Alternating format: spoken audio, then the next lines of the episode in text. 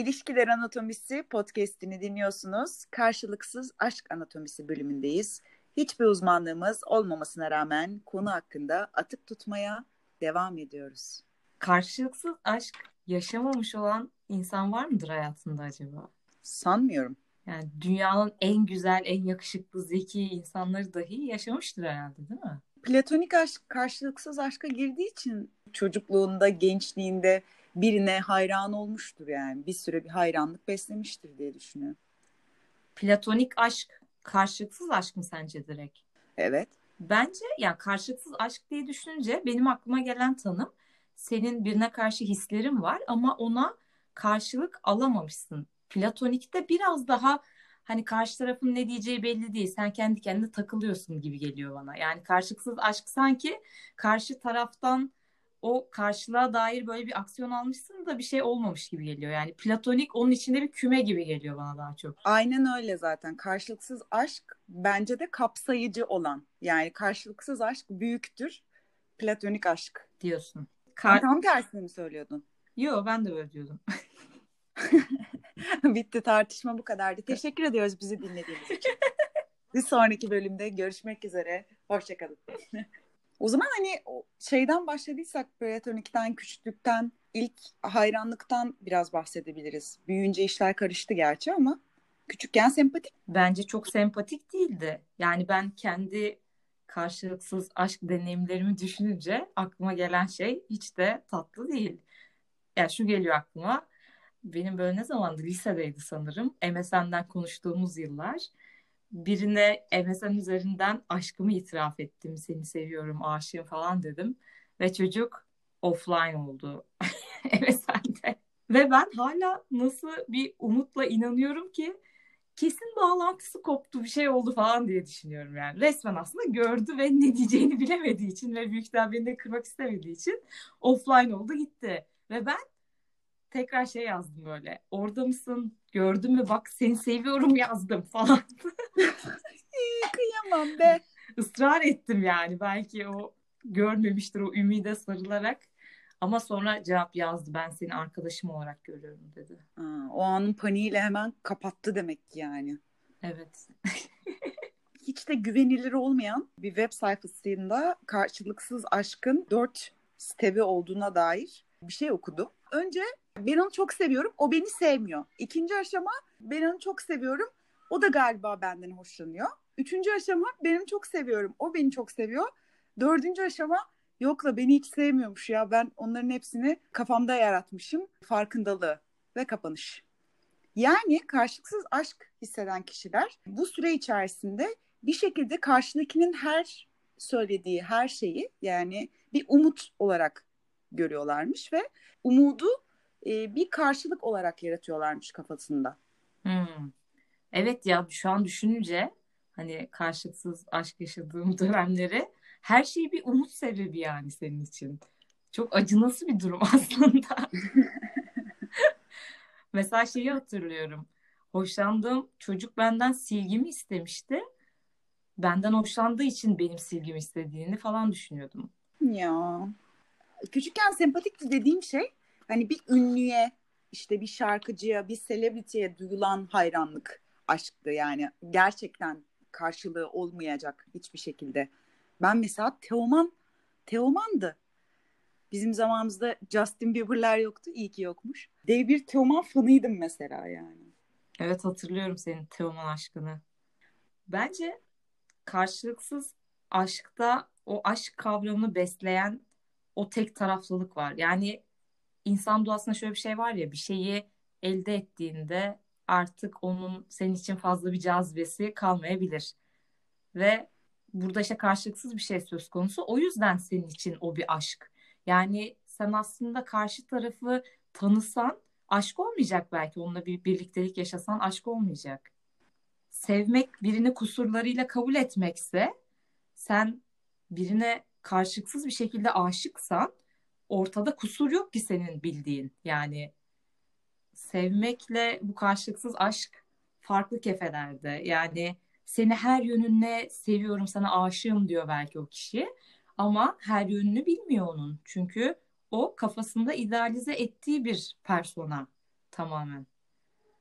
Ve bence bunların daha çok gençlik yıllarında 30 yaşındayız şu an 100 yaşına gibi konuşmayalım ama hani böyle lise, üniversite çağlarında daha sık yaşanmasının sebebi bence hani insanın o hayal kurma geleceğe dair umutlarının çok daha yoğun olduğu bir dönem ya. O yüzden hayatında olmasını istediğin kişiyi de o hayallerinden oluşturup önüne koyuyorsun. Daha fazla umut ve hayalle dolu olduğun bir e, dönem. Hani yaş ilerledikçe daha gerçekçi oluyorsun ya. Hani böyle biri yok evet bu kadar kusursuz biri yok diyorsun ve aşık olmak belki daha zorlaşıyor ya da işte karşılıksız aşkların olmuyor da daha makul e, ilişkilerin oluyor karşılıksız aşk yerine. Hani gençlikte olmasının sebebi bu olabilir diye düşünüyorum. Benim de karşılıksız aşkla ilgili şöyle bir itirazım var aslında. Hani e, yıllarca atıyorum bütün filmler, kitaplar bize karşılıksız aşkı yaşayanları gözünden anlatıyor hikayeyi. Ama böyle reddeden tarafına, reddedenin neler hissettiğine dair çok bir şey olmuyor yani. Atıyorum şeyde var ya mesela Rüzgar gibi geçti romanında vardır en net hatırladığım böyle karşılıksız aşk. Ya da şey Cengiz Kurtoğlu Yol Arkadaşım şarkısı da olabilir. Hepsinde karşılıksız bir aşktan bahsediyor ama hep karşılıksız aşkı yaşayan taraftan dinliyoruz.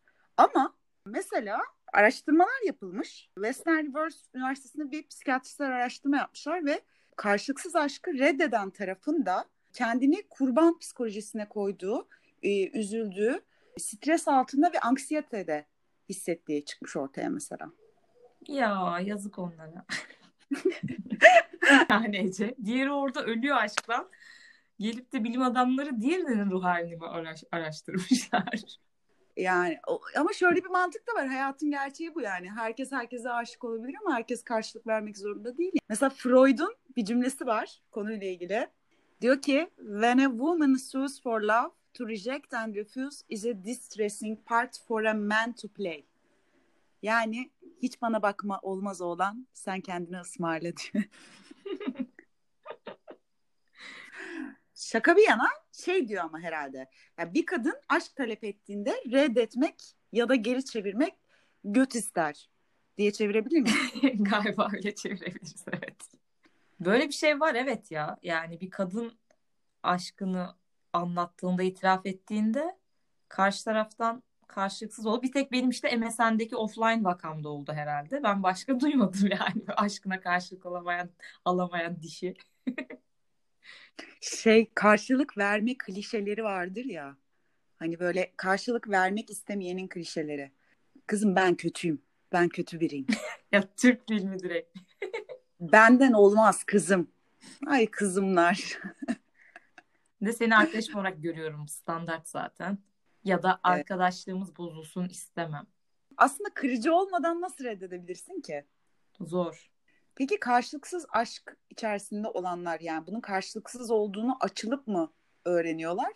Ya bir kere bir insan birinden hoşlanıyorsa ona herhalde bunun belirtilerini gösteriyordur. Yani sonsuza dek böyle bir köşede onun gelmesini beklemeyecekse bir tık gerçekçi bir insansa bir atılım yapmalı herhalde.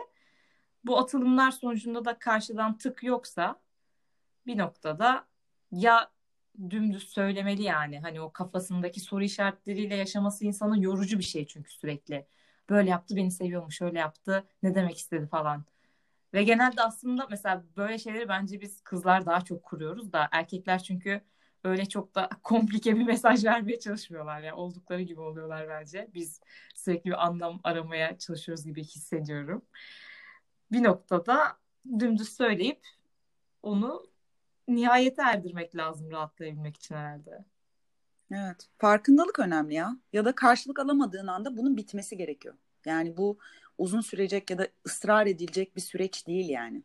Şöyle vakalarda oluyor. Mesela benim bir arkadaşım biri ondan hoşlanıyordu. Hatta bayağı böyle hoşlanıyordu ama onu reddetmişti.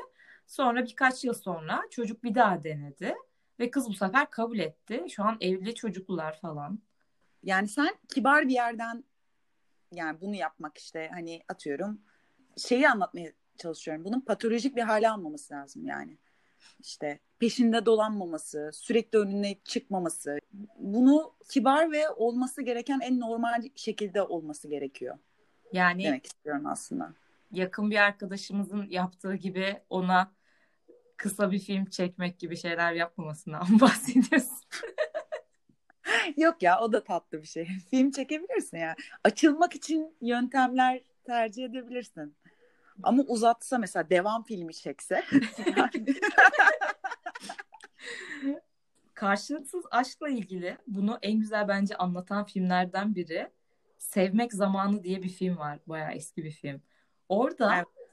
adam bir kadının resmine aşık oluyor. Her gün gidip o resmin karşısında oturup ona saatlerce bakıyor ve onunla ilgili hayallere dalıp gidiyor mesela.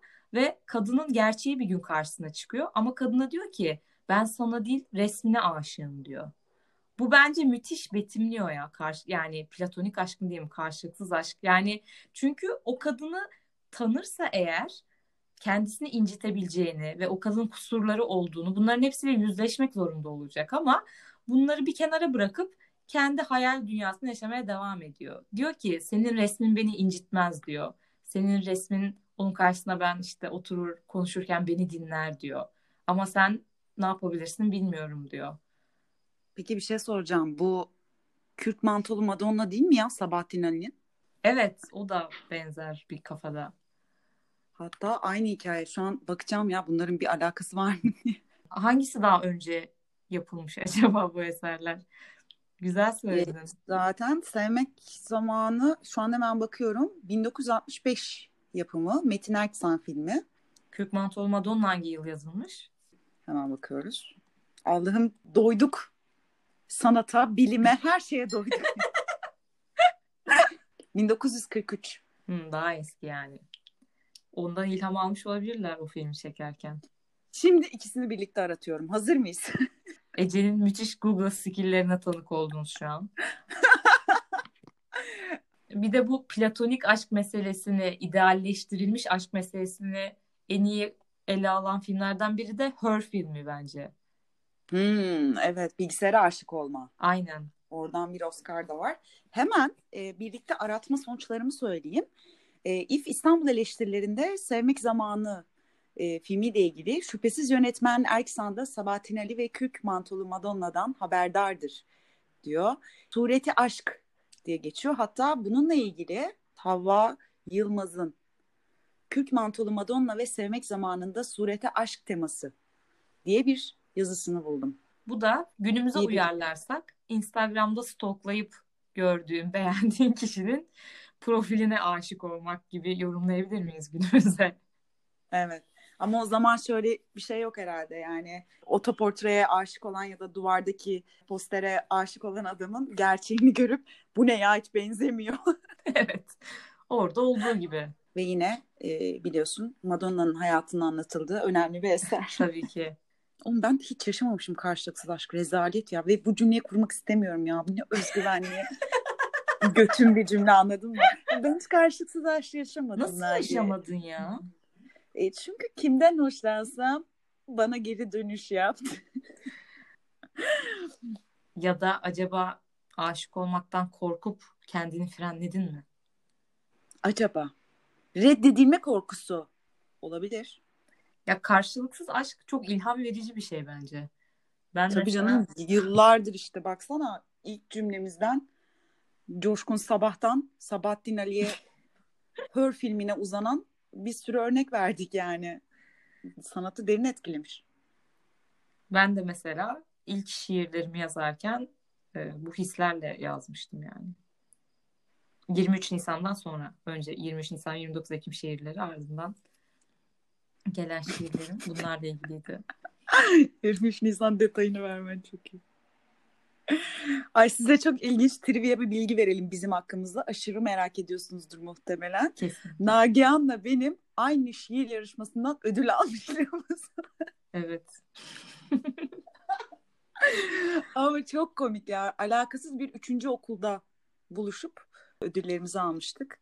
Ee, Nagihan ikinci olmuştun değil mi Nagi? Evet. Sen de üçüncü mü olmuştun? Niye üçüncüsü ya? Ben umut veren umut veren genç gibi bir ödül aldım.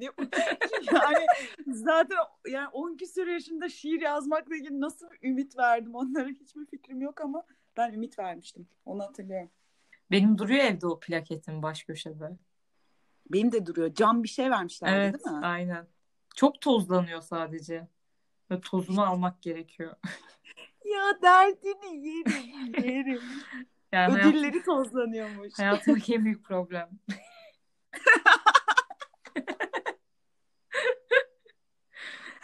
Yani bizim karşılıksız aşk gibi dertlerimiz yok. Ödüllerimiz tozlanıyor. Aynen.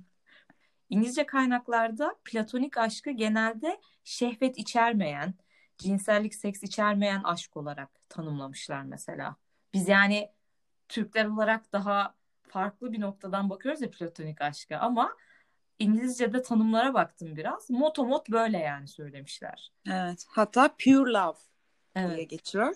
Ee, bir de bu çok entelektüel bir kültür sanat programı olduğu için platonik aşkın isminin de Platon'dan geldiğini söyleyelim. Evet onu ben de okudum ama tam olarak nasıl gelmiş onu okudum ve bununla ilgili çok farklı kaynaklar var. Net bir bilgiye ulaşamadığım için şu an paylaşmayacağım. E ben paylaştım. Yok hayır işte Platon'dan gelmiş bu terim evet ama ne şekilde gelmiş onunla ilgili farklı kaynaklar bilgiler Ha, gördüm evet. de. Değil mi ya? İsmini nasıl Platon'dan almış? Yani Platon birine aşıkmış da kadın karşılıksız bırakmış da sonra bu drama benim adımı verin gibi bir şey mi olmuş yani? Ya ben şöyle bir şey okudum hatta bu beni çok etkiledi ama bunu tabii ki podcast'imizde aşırı güvenilir bilgiler vermek istediğim için her şeyi ben böyle double triple check ediyorum farklı kaynaklarda da aynı şey yazıyor mu diye. İşte, Bunu işte. sadece işte müthiş. Ee, tek bir kaynakta gördüğüm için güvenilirliğinden emin olamadım. O yüzden söylemedim ama şöyle bir şeyden bahsediyor. Platon Devlet adlı eserinde e, gerçek olamayacak kadar ideal bir devleti tarif etmektedir. Ve bu devlet kavramında sadece vatandaşların çıkarları için var olmaktadır. Bu da hani böyle gerçekleşmesi mümkün olmayan ama gerçekleşse ne kadar da güzel olur denilen böyle arzularla dolu bir devlet e, kuramını tasvir ettiği için buradan gelmekte diye bir şey okudum. Ama bunu check edemedim farklı kaynaklarla. O yüzden böyle. Peki karşılıksız aşk yaşayanlar ne yapmalı? Ne yapmalı? Karşılıksız olduğuna eminler ve Gitmiyor, umut- ilerlemiyor. önünüze bakın ya falan. Ya böyle konuşması çok kolay da böyle olmuyor ki.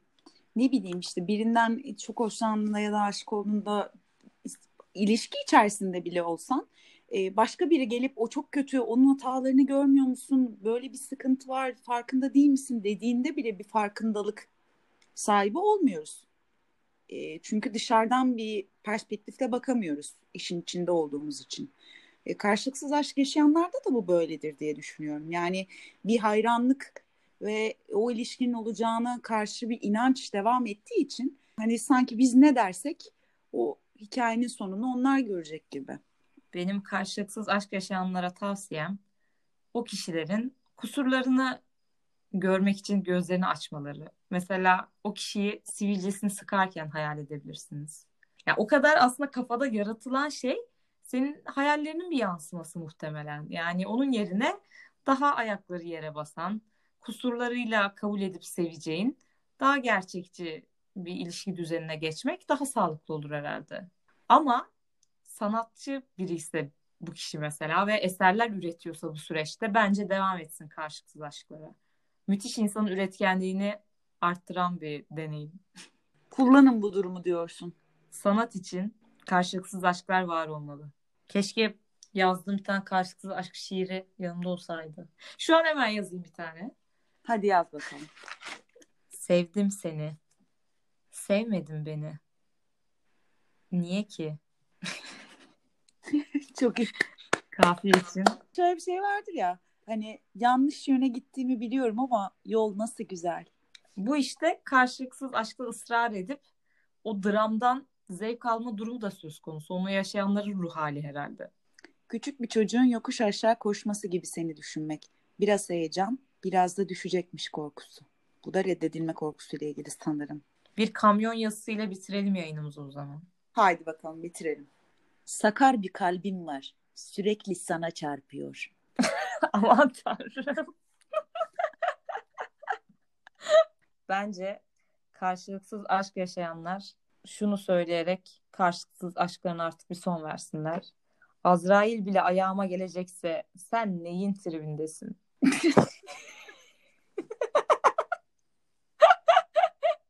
o zaman bir sonraki bölümde görüşmek üzere. Hoşçakalın. Bay bay.